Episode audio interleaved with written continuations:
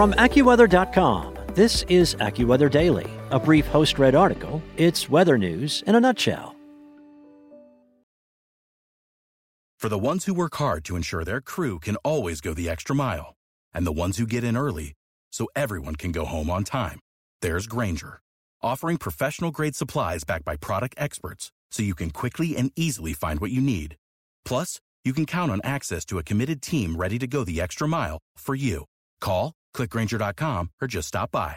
Grainger, for the ones who get it done.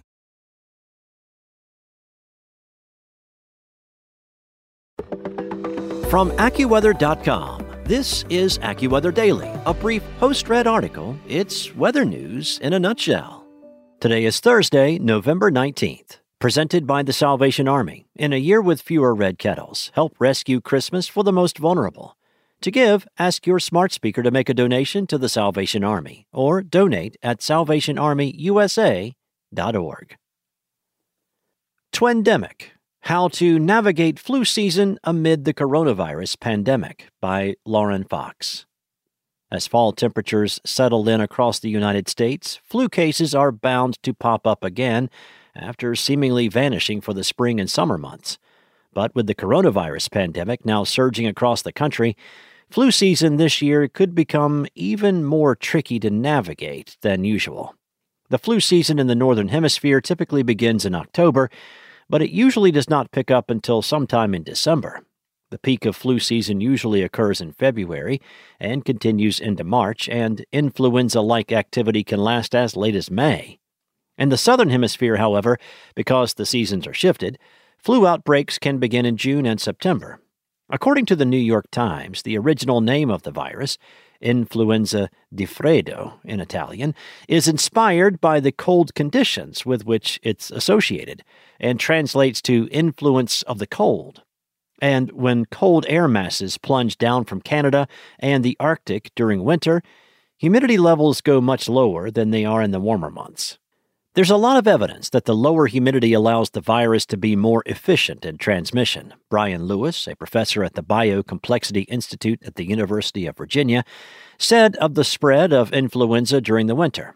And behaviorally, people tend to gather a bit more inside when it's cold out. However, he explained in an interview with AccuWeather, flu cases can also spike in areas that are inconsistent with cold weather factors. AccuWeather long range meteorologist Paul Pastelok said that environmental factors play a significant role in the spread of influenza, as students are in school for months on end in closed classrooms, compared to warmer months when more time is spent outdoors, which makes it easier to catch an illness through bodily contact or germs spread through coughing. School children then come down with the flu and pass it along to parents, and those cases could become serious depending on a person's health and age. He said the same process of transmission can occur with adults in work environments as well. The flu forms a backbone of tradition in school environments and within children, Lewis said, so increased social distancing in closed schools and office spaces could potentially lead to a more mild flu season overall. The flu will be affected by the measures that are in place to keep COVID at bay, Lewis said, We've never had a flu season where a fair number of people are actually wearing masks when they go out in public. We've never had a flu season where a good portion of schools are in a hybrid model, he added. I certainly think that will play a role and will diminish the flu. Lewis said there is a lot of evidence the coronavirus will behave in the same way as the flu in terms of spiking cases in the winter. He explained that there are many different coronaviruses that behave similarly to the flu each year that are usually what cause a runny nose in the winter. There is a lot of work done that did look at where some of the more tropical areas weren't having as explosive a growth in that early phase as some of the more northern latitudes, Lewis said. In addition, some of the recent spikes in cases can be linked to a pattern with cold air causing temperatures to drop. If you sort of look at mean temperatures over the last month and the places that are spiking in cases, there are some visual correlations there, he said. Lewis also pointed out that behavioral factors play a significant role in transmission, and a community with high mask usage compared to a community with low mask usage in the same climate will likely not see the same level of spread. Along with the weather cooling, there is also the matter of the sunlight that people in the northern hemisphere are exposed to decreasing by the day as the calendar marches toward winter. The days are getting shorter, and the intensity of the sunlight is diminishing until it reaches the low point on the winter solstice. We must be extraordinarily cautious and vigilant in the next several weeks as we move closer to the winter solstice on December 21st, when the daylight hours and the daily amount of sunshine are the shortest. AccuWeather founder and CEO Dr. Joel N. Myers said. As AccuWeather reported last spring, the daily dose of sunshine on June 21st, the summer solstice, is 10 times what it is on December 21st if you are out in the sun all day long. Myers explained that this lack of sunshine, combined with the bad winter weather when people spend more time indoors where they are closer together and air does not circulate as well as it does outdoors, which can lead to a higher viral load, especially in confined indoor spaces, will set us up for greater spread of the coronavirus, unfortunately. With new coronavirus cases in the U.S. showing no signs of stopping, nurse manager in the Department of Medicine at Johns Hopkins Hospital, Nasa Ernst, said getting a flu shot is essential. The challenge is that you're not going to really know what you have in some cases because they are so very similar for some people, Ernst told AccuWeather. So again, having that flu shot will rule the flu out pretty well. As COVID 19 cases surged in the U.S. right before the flu season began, Ernst said the situation is what medical professionals called a twindemic. You sort of have both of these events that could converge, she explained. Yes, we're afraid of a COVID resurgence, but eyeing the flu on top of that will be really challenging. According to the U.S. Centers for Disease Control and Prevention, some key differences between the coronavirus and the flu are that the coronavirus is more easily spread. It can be much more severe for some individuals. People can be contagious and show symptoms for a longer duration of time than with the flu. And there is no vaccine yet approved for the coronavirus, though two developmental vaccines, one made by Pfizer and another by Moderna, have shown to be more than 90% effective in clinical trials the two drug makers have said in recent days. But as Myers pointed out, the actual implementation of widespread vaccinations could be months away, so people must be aware of these other weather related factors that will almost certainly impact their health and well being during this critical period of colder weather. Despite the differences, many symptoms appear to be similar for both viruses, including fever, chills, cough, shortness of breath, or difficulty breathing fatigue, sore throat, runny or stuffy nose, muscle pain and body aches, headache, vomiting, and diarrhea, although the last two are mostly seen with children. If you haven't had a flu shot and you feel these symptoms, go and ask your physician if you can get a COVID test, Ernst advised. It's better to be safe than sorry. Lewis said some people with flu symptoms may even have to isolate themselves as a presumptive COVID case. Ernst drew parallels to what she imagines may happen with flu season this year to the Ebola epidemic in West Africa. We've learned this with Ebola, believe it or not, she explained. We used to have a lot of people coming from West Africa during the Ebola epidemic, and they were concerned that they have Ebola. Doctors discovered that people coming to them with what they thought was Ebola was actually malaria, which is treatable because they were not taking their preventative medicine. We were going through this whole process where people were really worried and concerned that they had this disease that there's no cure for, Ernst said. So our message became to anyone that was traveling back and forth from that area to make sure that you take your anti malarials. Ernst explained that coronavirus symptoms and flu symptoms are almost identical, but the incubation period sets the two illnesses apart.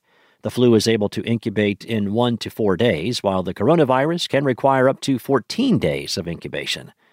And if a person does not isolate after being exposed to the virus, that individual could risk spreading the virus to others throughout the entire 14 day incubation period. Along with the standard coronavirus symptoms, such as a cough and a fever, which Ernst said really mock the flu, Many coronavirus patients have been coming to their doctors and telling them that they have an incredible sense of fatigue, something that sets the virus apart from influenza. If someone begins to lose their sense of smell or taste, the CDC says it is a telltale sign that the illness is more likely to be the coronavirus.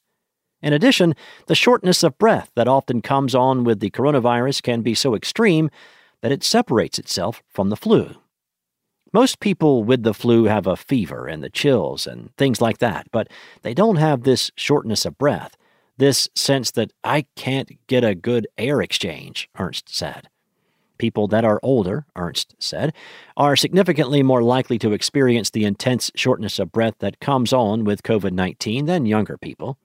It is important to establish if you have come down with a case of the flu or if you have the coronavirus, not only for quarantine procedures, but for treatment as well. There are many different treatments being used for the coronavirus currently, but Ernst said the treatment patients are prescribed is largely based on the severity of their condition. People who come down with a case of the flu can simply buy some over the counter medication, such as Theraflu.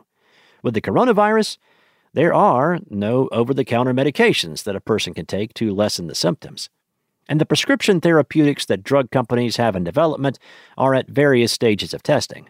Regeneron recently announced that it would no longer enroll patients with severe cases of COVID 19 in its experimental antibody treatments, according to Reuters. Around the end of October, Remdesivir was given emergency approval in the U.S. for patients 12 years and older in cases of hospitalization. While asymptomatic individuals have become what Ernst described as a great fear with the coronavirus pandemic, the CDC says that individuals can have asymptomatic cases of the flu as well. Following the steps to protect yourself from asymptomatic individuals with the coronavirus, such as hand hygiene and masking, will also help to protect against the flu. While both the flu and the coronavirus can take a toll on a person's health, Lewis says a winter surge of both illnesses at the same time could lead to another strain on medical facilities as well, especially as hospital staff members become infected themselves. It doesn't matter if you have a ventilator if you have no one to administer it, he said. I think we're going to run into some challenges this season when the two start interacting, if the flu does start taking off. He said he has seen a few anecdotal cases where patients actually become infected with both illnesses, However, those cases did not end up becoming any worse than either illness on its own would have been. He believes that dual infections will be a somewhat rare event through the season. I don't think that there's any evidence to date that shows some sort of really extreme morbidity or mortality that comes out of that combination, Lewis said. Despite concerns from some that the flu shot is not always effective, Ernst said there is still value in being vaccinated even if you end up getting the flu anyway. This happened to my son one year, she said. It was so much less severe than his friends who hadn't gotten the flu shot. Where he was sick for maybe a day, they were sick for a week. Ernst said she believes this year there will be an added emphasis from experts on the need to get a flu shot, and that there is also more availability this year than previous years, with even more drugstores offering flu shots than in previous years. She said if someone has toyed with the idea of getting a flu shot in the past, this is the year to get it. In October, a study that is yet to be peer reviewed suggested that a flu shot may even be able to reduce the chance of coronavirus infection. However, it received mixed responses from experts. Lewis had not seen the study himself, but said the flu shot is very specifically formulated for the flu itself, and the flu and coronavirus have very different structures so he thinks there is no reason to suspect carryover protection. Ellen Foxman, an immunobiologist and clinical pathologist at the Yale School of Medicine, told Scientific American that the study does not provide definitive evidence and said there could be other factors at play. She argued that a person who makes the effort to get a flu shot may be more careful about contracting COVID 19 than a person who does not, resulting in fewer chances for infection. The main benefit of a flu vaccine would be that you have less people that are mildly ill with influenza. Then, if they did get COVID, they are in a healthier and stronger position, Lewis explained. But I don't think the actual immune response will carry over. The CDC recommends getting a flu shot in late October. However, it is not too late to get one this year. The CDC says flu shots should continue to be offered throughout flu season into January or even later. The vaccination takes up to two weeks to begin working in the body, so it is better to get vaccinated before any community outbreaks begin. Getting that flu shot, masking, social distancing, hand hygiene, those are really important things to stop the spread of both the flu and COVID, Ernst said. That's all for today. For your local weather at your fingertips, download the AccuWeather app or head to AccuWeather.com. Listen to Weather Insider every weekday for a discussion on trending weather news with me, Bernie Rayno, and Evan Myers. You'll get detailed insight into major weather events and learn the why behind the weather, gaining knowledge on terms like what's a nor'easter. Just subscribe to Weather Insider on your favorite podcast platforms today. Without the ones like you, who work tirelessly to keep things running, everything would suddenly stop. Hospitals, factories, schools, and power plants, they all depend on you. No matter the weather, emergency, or time of day, you're the ones who get it done. At Grainger, we're here for you with professional grade industrial supplies. Count on real time product availability and fast delivery. Call clickgrainger.com or just stop by. Grainger for the ones who get it done.